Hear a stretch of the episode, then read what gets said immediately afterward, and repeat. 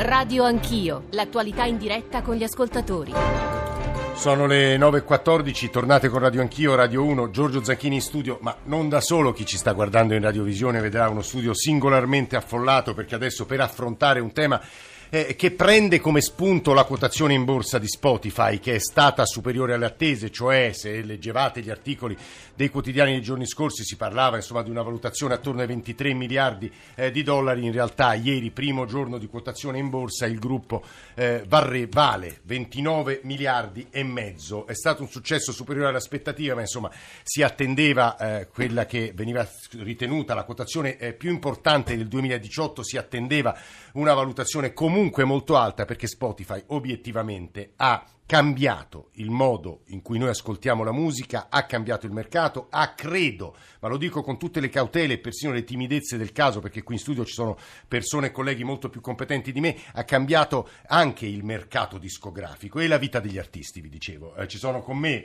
eh, Massimo Cerofolini, che è il nostro eh, social media, digital, technological editor, come direbbero gli inglesi, ma insomma è colui che ci racconta eh, le innovazioni tecnologiche, la tecnologia in senso lato. Buongiorno Massimo. Buongiorno benvenuto. a voi ascoltatori. E c'è poi Gian Maurizio Foderaro, responsabile eh, di Radio 1 Musica. Gian Maurizio, benvenuto, buongiorno anche a te. Buongiorno, buongiorno. E Gian Vignola, conduttore, eh, tra le tante cose di fuori gioco. Gian, buongiorno, benvenuto. Buongiorno, grazie dell'invito. E poi ci sono ospiti che ci ascolteranno, sarà con noi eh, anche Emanuele Agnelli, saranno con noi artisti più giovani, saranno con noi studiosi di radio e di ascolto, perché l'elemento davvero molto significativo che crediamo che possa interessare molto anche chi è all'ascolto in questo momento è come è cambiato il modo in cui non soltanto ascoltiamo la musica, ma come ascoltiamo, perché internet e alcune start-up hanno davvero modificato il modo in cui noi eh, facciamo una delle attività più, eh, ora guardo Gian Maurizio e Gioni, insomma, più primarie degli esseri umani, cioè ascoltare la musica. Primarie, siamo quasi come degli scimpanzé, messo così.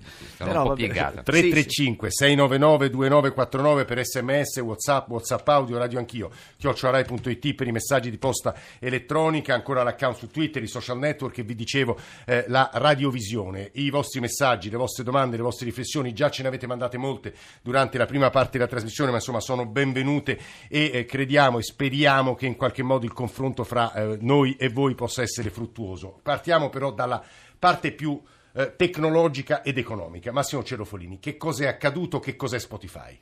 È accaduto che, come hai ricordato tu, la quotazione in borsa ha sfondato qualsiasi previsione ottimistica e Spotify si piazza in questo momento al terzo posto tra le capitalizzazioni iniziali high tech dopo Alibaba che aveva cominciato con 233 miliardi e Facebook che all'epoca entrò con 81 miliardi. Loro appunto, come lei ricordò, sono quasi a quota 30 miliardi di dollari. Cosa ha prodotto questo ottimismo della borsa verso una società che comunque ancora non ha realizzato un modello di business tale da consentire grandi utili. Il fatto della prospettiva, la prospettiva di ascoltare musica in modo nuovo, non più quindi possedendo la musica su un supporto come era il vinile, il CD o più recentemente un file audio che viene scaricato, ma in streaming, in streaming ossia in flusso, così come noi ascoltiamo in questo momento la radio, si ascolta la musica e non, non la si possiede più.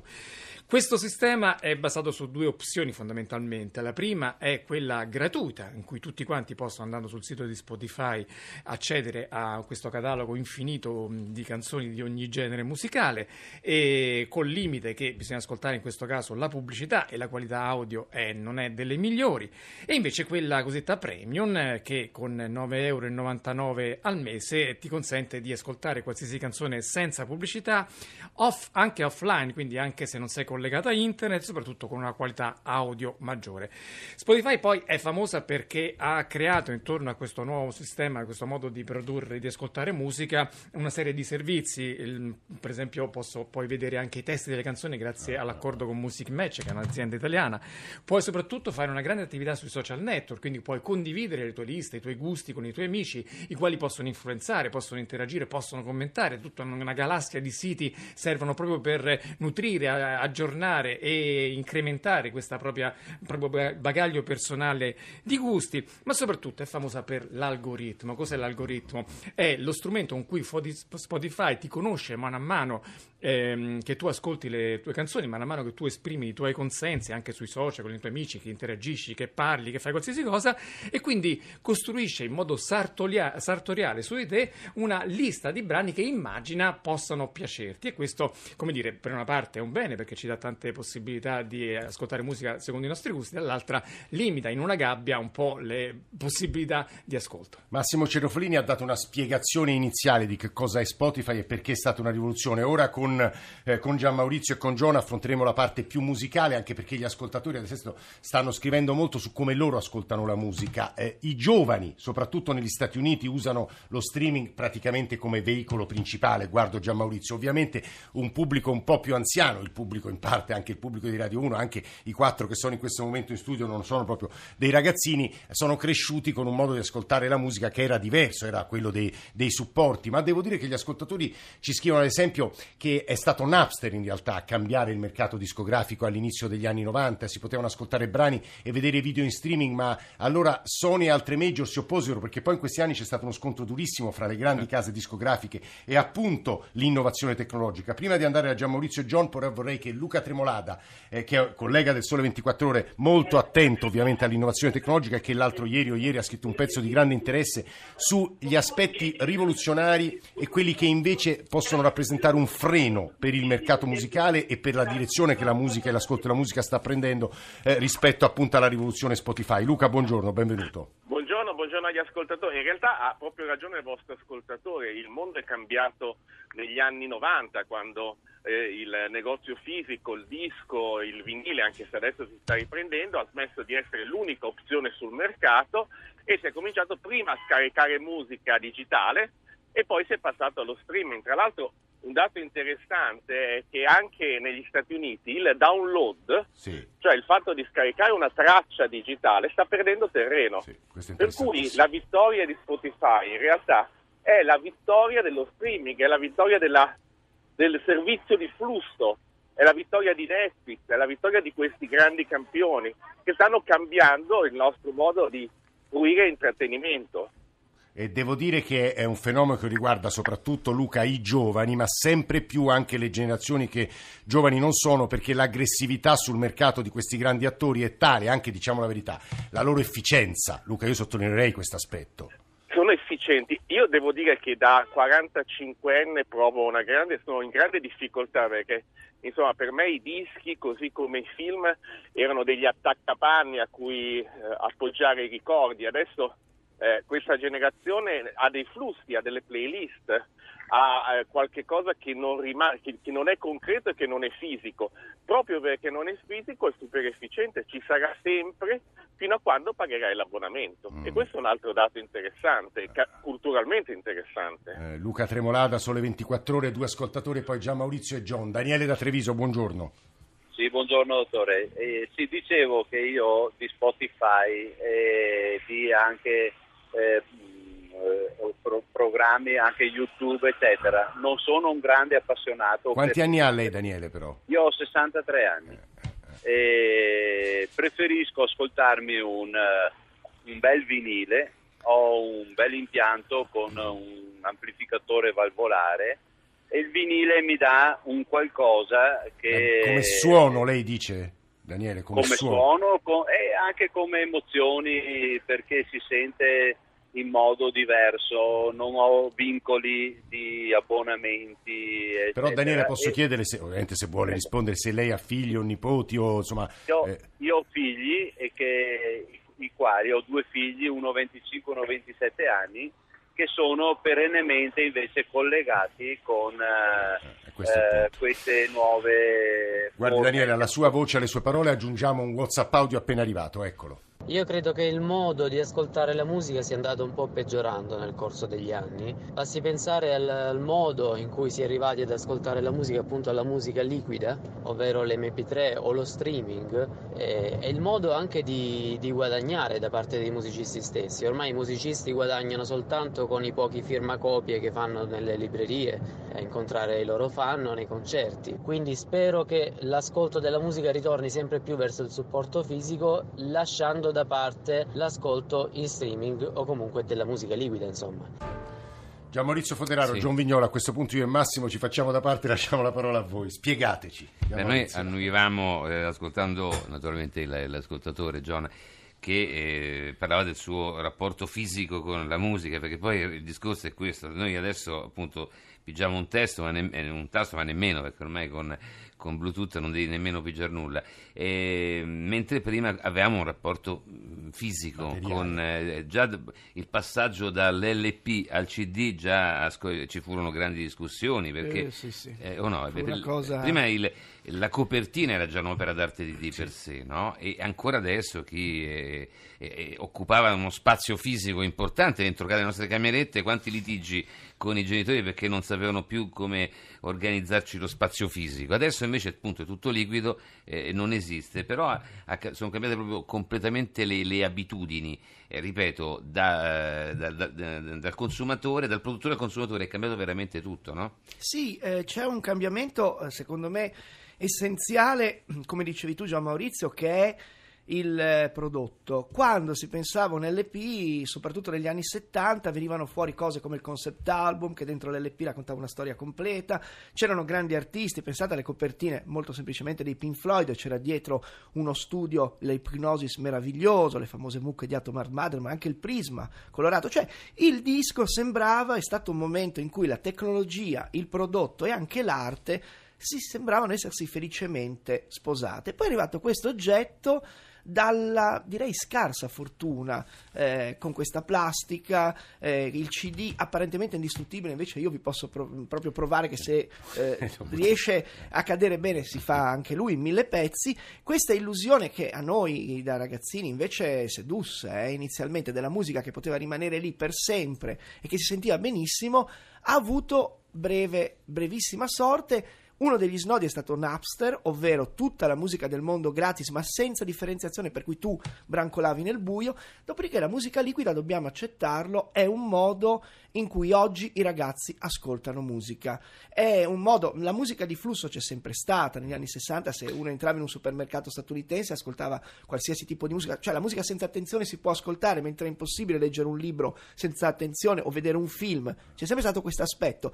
Il, il vero nodo cruciale è che molti si chiedono, ma questa musica così liquida, al di là del fatto che non scaricarla più può essere bene perché è più ecologico dal punto di vista anche mentale, è una musica che si ascolta o rimane sullo sfondo? Non sfogliare una copertina di un disco vuol dire non sapere chi suona in quel disco? Cioè, si è persa la terza dimensione della musica oppure no? Eh, guarda, non so Gian rispondere. Maurizio, su questo io ti Sì. chiederei una riflessione. Devo dire, stanno cominciando a scriverci non soltanto musicisti, eh, ma anche produttori indipendenti che raccontano le difficoltà, perché sì. poi non- l'impatto sul mercato è stato enorme. Noi abbiamo ecco, eh, accennato all'aspetto emozionale, cioè il rapporto fisico. Se poi andiamo a guardare appunto come è cambiata l'industria da Napster in poi, quindi. Eh beh, no, è cambiato tutto, nel senso che praticamente intanto la crisi immediata della delle vendite e quindi proprio il modo proprio diverso di produrre musica, è un settore che è andato, noi abbiamo visto, visto che appunto eravamo già eh, dei, dei- dei professionisti allora, come le industrie discografiche sono sgonfiate, come decine di professionalità sono, si sono dovute reinventare un ruolo, promoter che avevano loro, eh, un loro lavoro e avevano anche delle dinamiche no? di- di- anche di promozione che improvvisamente non, Sono saltate. sono saltati. Cioè, per di- un esempio, Roma per dire era un- una delle capitali del, del disco, c'era l'RCA eh, sulla via Tiburtina ed era un... E, e qui in centro, nella zona Prati, oltre alle serie di doppiaggio, eccetera, era pieno di uffici eh, di promozione dove lavoravano decine di professionisti. Nel giro di due o tre anni, tra accorpamenti, eccetera, è finito tutto. Guarda, Maurizio, è impressionante anche il numero di messaggi di persone che lavorano o lavoravano in quel settore e che raccontano il cambiamento che voi state sintetizzando. Per tutti, cito Sandro da Roma, il mio CD nel 2010, del 2010 si, si trova su tutte le piattaforme e continua a vendere. Il piccolo problema è che non ho mai visto un copeco. Tra l'altro la concessione è scaduta nel 2015 e Spotify e gli altri continuano a vendere i brani. Vabbè, e poi fa questioni giudiziarie complicatissime, ma insomma poi ci sta un piccolo produttore e altre voci, forse anche Cesare da Firenze vuole dirci qualcosa su questo. Cesare, buongiorno, benvenuto. Buongiorno, buongiorno a voi, grazie di aver chiamato. Eh, sono Cesare da Firenze, ho 56 anni, quindi non sono di primo pelo e grazie anche ai miei figli eh, ho conosciuto questo modo di sentire musica, mi sono aperto e, e secondo me ci sono anche degli aspetti interessanti. Prima di tutto per uno scambio culturale con loro, cioè conoscere nuovi cantanti, nuove tendenze, anche cantanti che avrebbero avuto meno rilevanza, magari per, eh, di secondo piano dal punto di vista della produzione. Io sono riuscita tramite loro a conoscere dei cantanti indie e eh, cantatori giovani che mi hanno permesso di cogliere che anche nella musica attuale ci sono delle cose interessanti, belle e quindi mi ha anche un po' entusiasmato questa cosa, questa possibilità di scambio generazionale con loro, di confronto, vedere che dei cantatori oggi hanno anche degli aspetti di profondità e che mi ricordano un po' anche ciò che sentivamo noi, ecco, insomma, e questo l'ho trovato un valore positivo. Eh, Cesare, grazie. Massimo, volevi aggiungere una cosa? Sì, perché appunto adesso noi stiamo vedendo più gli aspetti negativi di Spotify, però lo so. come dice l'ascoltatore, eh, no, perché insomma, No, se no se sembriamo tutti i vecchi cinquantenni che rimpiangono un passato che ormai non esiste più, però obiettivamente poi vedremo anche le critiche, però il fatto che dice l'ascoltatore adesso di poter conoscere artisti che altrimenti non avresti mai Massimo, eh, Massimo ha appena scritto, eh, ma quanto costa farsi una discografia? Io con 10 euro al mese adesso ho a disposizione praticamente il mondo. Ecco, questo Ma è certo, un mondo, molto- certo. accesso ad artisti che tu non avresti mai conosciuto, recupero di artisti come in questo caso che sono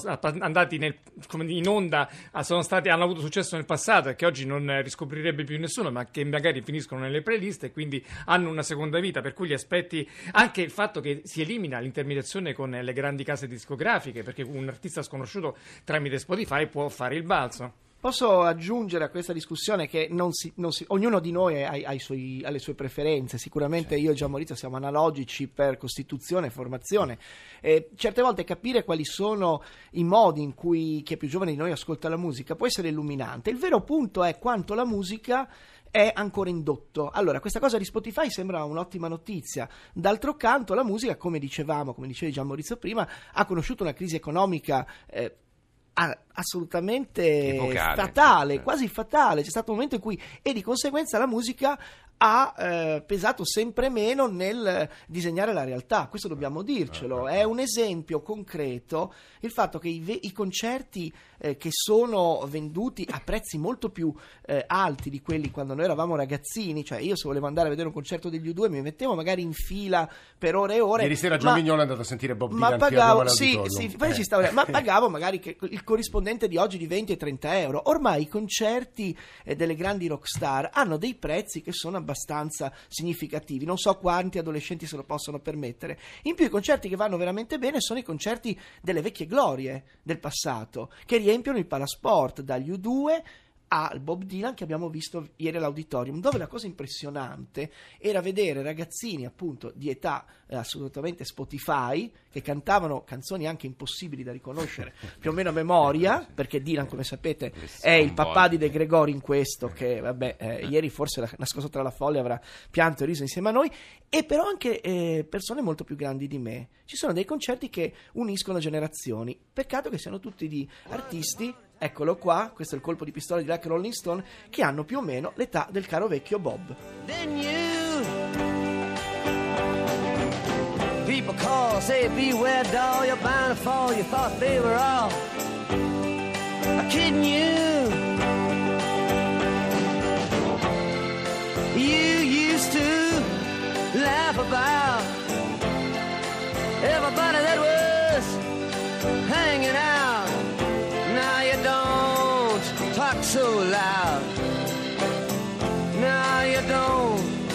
seem so proud about having to be scrounging your next?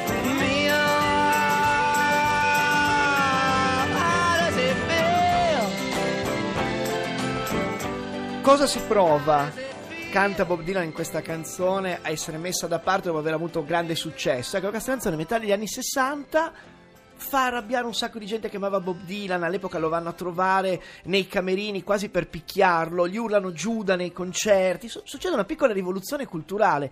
Sarebbe possibile oggi con un brano del genere innescare una miccia del genere? Chi lo sa? Forse il rap ci Vi- prova. vi eh, ma- una- ah, il rap. Tra l'altro, anche qui ho letto eh, l'altro giorno, non mi ricordo su quale quotidiano, che è stata appena varata, inventata una app, Gian Maurizio, che permette ai ragazzi di ascoltare musica rap 24 ore su 24. Sì, no, ma, ecco, eh, è un- l'altro, l'altro aspetto, ormai vengono considerati cantautori a tutti gli effetti e loro sono, diciamo, eh, queste nuove generazioni che uniscono da una parte l'arte grafica, poi il look e le- le- l'utilizzo delle tecnologie e la musica e il rap.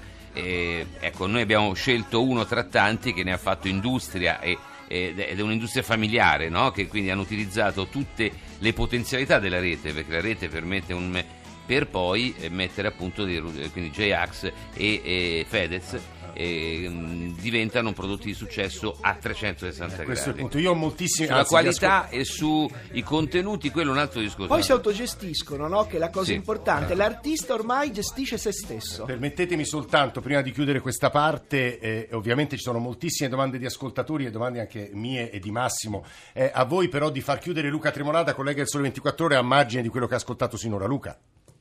La cosa interessante, ma che è emersa anche durante la, la- la conversazione, è che c'è sia un gap, diciamo, eh, legato all'età, ma c'è anche la- una potenzialità che prima non avevamo. Dico prima perché ho 45 anni, cioè il fatto di accedere a canzoni ed artisti che prima non avevano altro modo se non passando dal collo di bottiglia delle case discografiche. È chiaro che il, il supporto fisico, il disco è più bello, però c'è un tema di conoscenza e di conoscenza collettiva che è più interessante forse. Luca Tremolada, grazie per questa tua voce. Ci fermiamo due minuti e torniamo insieme a Gian Maurizio Foderaro, Massimo Cerofolini e John Vignola.